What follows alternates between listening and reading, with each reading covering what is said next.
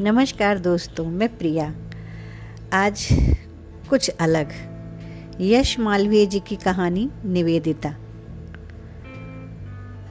बारिश की दोपहर, शाखों पर भीगी भीगी शबनमी धूप कहीं कहीं बदलियों के पुरअसर साए। शोक हवा के लहराते दुपट्टों पर रिमझिम के रेशमी कतरे, इंद्रधनुष के गले में बाहें डाले पंख पसारे चहचहाते परिंदे। मन के आँगन पर छाया बिना छितिज वाला आसमान। रंगीला मौसम, सावन की रुनझुन फागुन की गुनगुन। यादों की झील में नहाती छवियों के अंजोरे पाँख की एकादशी। कली कली पर फिजा की सब्ज इबारत। रस लोलुप मौसम, संकोची बदली। हाँ ऐसा ही कोई एक दिन था। शायद मेरा जन्मदिन 18 जुलाई, परिवेश का हरा भरा गुलदस्ता, बादलों का बधाई संदेश, पकौड़ियों का आस्वादित लावण्य और चाय का उत्तप्त कप, उष्मा से लबालब भरा छलकता आतिथ्य। सुबह से ही पावस सावन की पाती बाँच रहा है। फिर आखिर वह कैसे और किस तरह घर में रहता? आज ही तो उसे निवेदिता से मिलना है। सिर से पाँव तक जिधर से देखो, चिट्ठी ही तो है वो, मेरी निवेदिता। हाँ कोई सात्विक प्रेम पत्र ही शरीर धरकर अवतरित हुआ है, मुझे मेरी निवेदिता के रूप में मिला है। बारिश इतनी मुँहजोर है रेन कोट भी बेचारा क्या करता, लेकिन दीवानगी उससे भी ज़्यादा मुँहजोर। अरे सोचो तो वो बेचारी लड़की है, इतनी बरसात में वह कैसे आएगी? नहीं आएगी वह ज़रूर आएगी। समय दिया है उसने। मन अंतर्द्वंद और बिजली की चमक। मिलने की आस, न मिल पाने का गम। मौसम की तरह अनिश्चित मन। ख्यालों की उड़ान। रस भीगी, प्रीति पगी, अबोली बातें। बदली में घिरी, बेबसी, संजीदा सी खुशी उहापोह मिलने का एक प्रतिशत, न मिल माने, न मिल पाने के निन्यानबे प्रतिशत पर हावी। क्षीणवती, उम्मीदगी, बलवती संभावनाएँ। मेरे दृष्टिपंथ पर तिर गए हैं दो नन्हे नन्हे बच्चे। नन्ही मुन्नी, गोरी, गदबदी सी बिटिया को चोर बनकर दौड़ा रहा है सांवला सलोना सा बच्चा। दोनों बच्चे बालपन में रमे बसे। बड़ों के लिए भले ही लड़का या लड़की, लेकिन उनमें से ऐसा कोई भेदभाव नहीं। वे सिर्फ़ बच्चे हैं। किलकता बचपन, ईश्वर की अनुपम सृष्टि।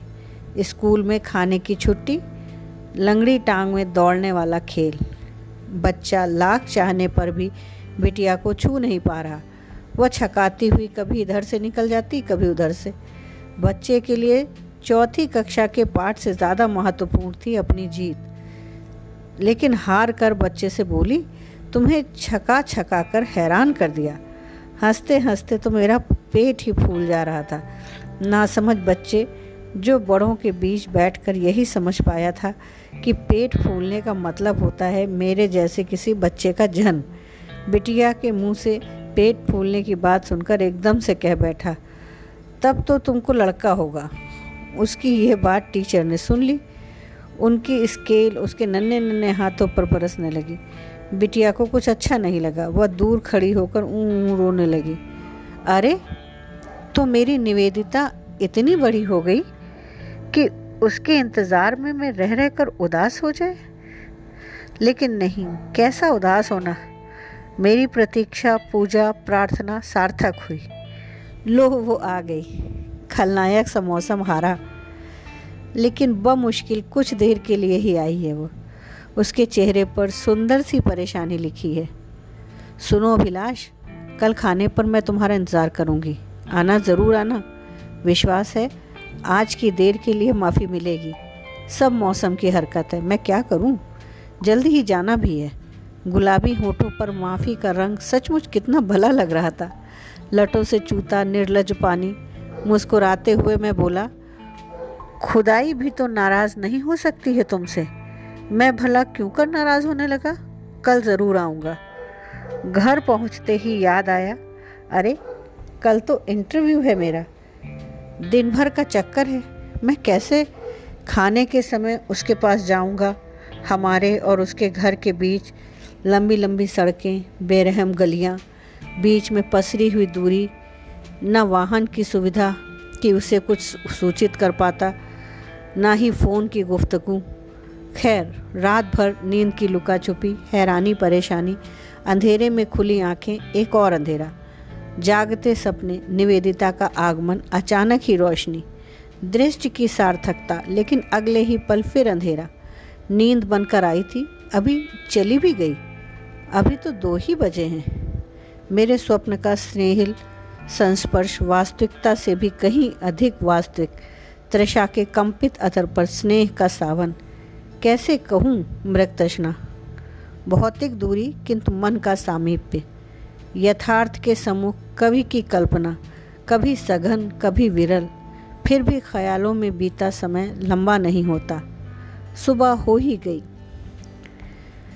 जल्दी जल्दी नित्य कर्म, चाय नाश्ता, फिर दिन भर के इंटरव्यू की कशमकश के लिए प्रस्थान। एक तरफ़ निवेदिता से किया गया वादा, दूसरी तरफ़ नौकरी हेतु साक्षात्कार। सत्य के सम्मुख बेबस स्वप्नीला स्नेह इंटरव्यू में घबराया घबराया संबंध फिर भी अनजाने ही निवेदिता की नेज नेह सजी मंगल कामनाएँ। अस्तु, संतोषप्रद साक्षात्कार। शाम के पाँच बज गए। सुबह कुछ खाते ही न बना था।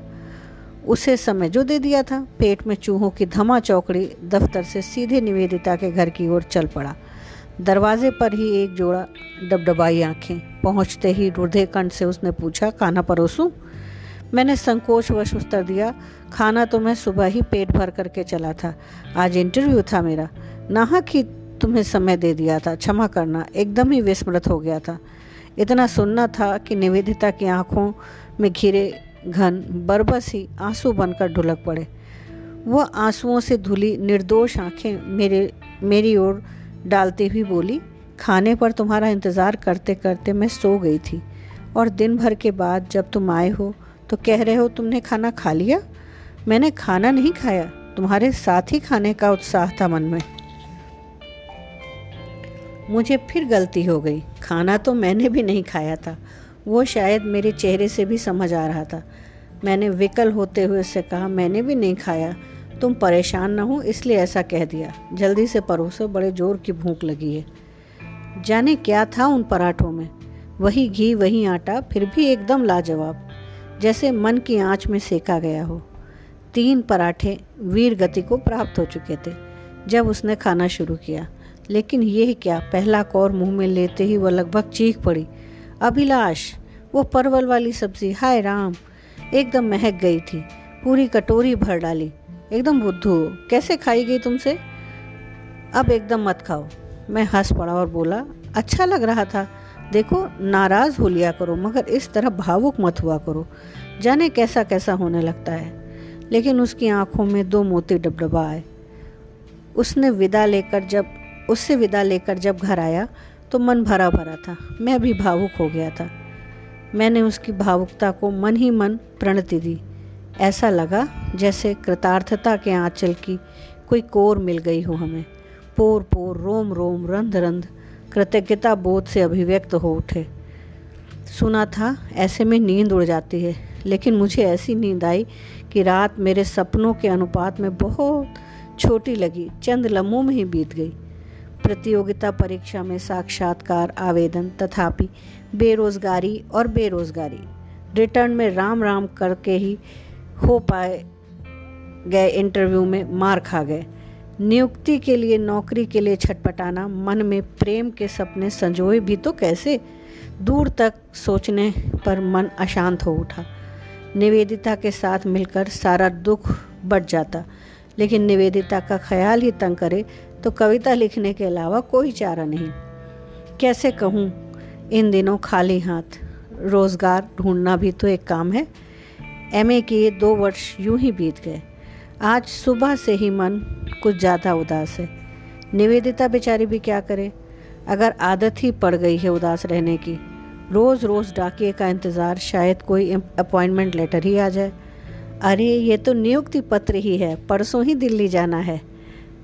नौकरी, लेकिन मुझे मेरे इलाहाबाद के मूल्य पर, मेरे प्रेम के मूल्य पर, मेरे जीवन मूल्य पर कैसे जा सकूँगा दिल्ली? मुझसे नहीं जाया जाएगा, हरगिज़ नहीं जाया जाएगा। इतनी जल्दी में भला कैसे कोई निर्णय ले? परसों की ही तो बात है। दौड़ कर गए, ये खबर निवेदिता को दी। नहीं, मैं ये नौकरी नहीं करूँगा, लेकिन आज वह भावुक नहीं हुई। और हुई भी तो बस अंतर मन में। बोली, देखो, भावुकता में बेवकूफ़ी नहीं करनी है, तुम्हें दिल्ली जाना ही पड़ेगा। इतना कहकर वह अंदर वाले कमरे में चली गई। आखिर कितना कठोर होती, आंचल में ही मुँह सहेजे वह बाहर आई। कभी गुनाहों का देवता का ज़िक्र तो कभी उसने कहा था कि संवाद मन को गहरे और गहरे चीर जाते। ये नौकरी मुझे उसकी कुड़माई जैसी लग रही थी। नौकरी की खुशी क्या होती है? ख्याल में भी नहीं आया था कि निवेदिता का शहर इलाहाबाद छोड़ना होगा। पावस में यह बिछुड़न कैसी अजीब बात है। कल स्टेशन साथ चलने का उससे आग्रह किया, लेकिन उसने साफ़ मना कर दिया, वो रो देगी। वो खासा तमाशा हो जाएगा, लेकिन मेरे बार बार कहने पर वह तैयार हो गई। सुबह हुई जैसे तैसे सामान बांधा। निवेदिता संयत होने के प्रयास में चुपचाप बैठी थी। रिक्शे पर एक भी शब्द नहीं बोली। मेरी बातों का मुश्किल से हाँ या ना में उत्तर दिया। फिर एक लंबा सा मौन। मुझसे भी नहीं बोला जा रहा था। आखिर मैं ही कितना बोलता? प्लेटफॉर्म पर खड़े होते ही काले इंजन वाली यमराज से गाड़ी पहुँची। घड़ी की सुई और मन की धड़कन में होड़ लगी थी। हम बस एक दूसरे को देखे जा रहे थे, भरी भरी आँखों से। निवेदिता की धुंधली छवि, परमिया, खिड़की का वजूद, स्टेशन का शोर, इतने में ही हरी झंडी, फिर सीटी। निवेदिता का हाथ हवा में लहराया, उसकी आँखों में गंगोत्री लहराई, लेकिन फिर भी होठों पर हल्की सी बारीक हँसी। अगले ही क्षण प्लेटफॉर्म बहुत पीछे छूट गया। खेतों, खलिहानों की खिड़की के पार से हरी भरी विदाई। मैं स्मृति के पन्ने सहेजता बर्थ पर अथलेटा सा हो गया। ये कहानी अपने आप में पूर्ण है। प्रेम के कोपल को मज़बूत होने जैसी इसकी अनुभूति को किसी कविता की आवश्यकता नहीं है। उम्मीद है आप सबको सुनकर अच्छा ही लगेगा। धन्यवाद।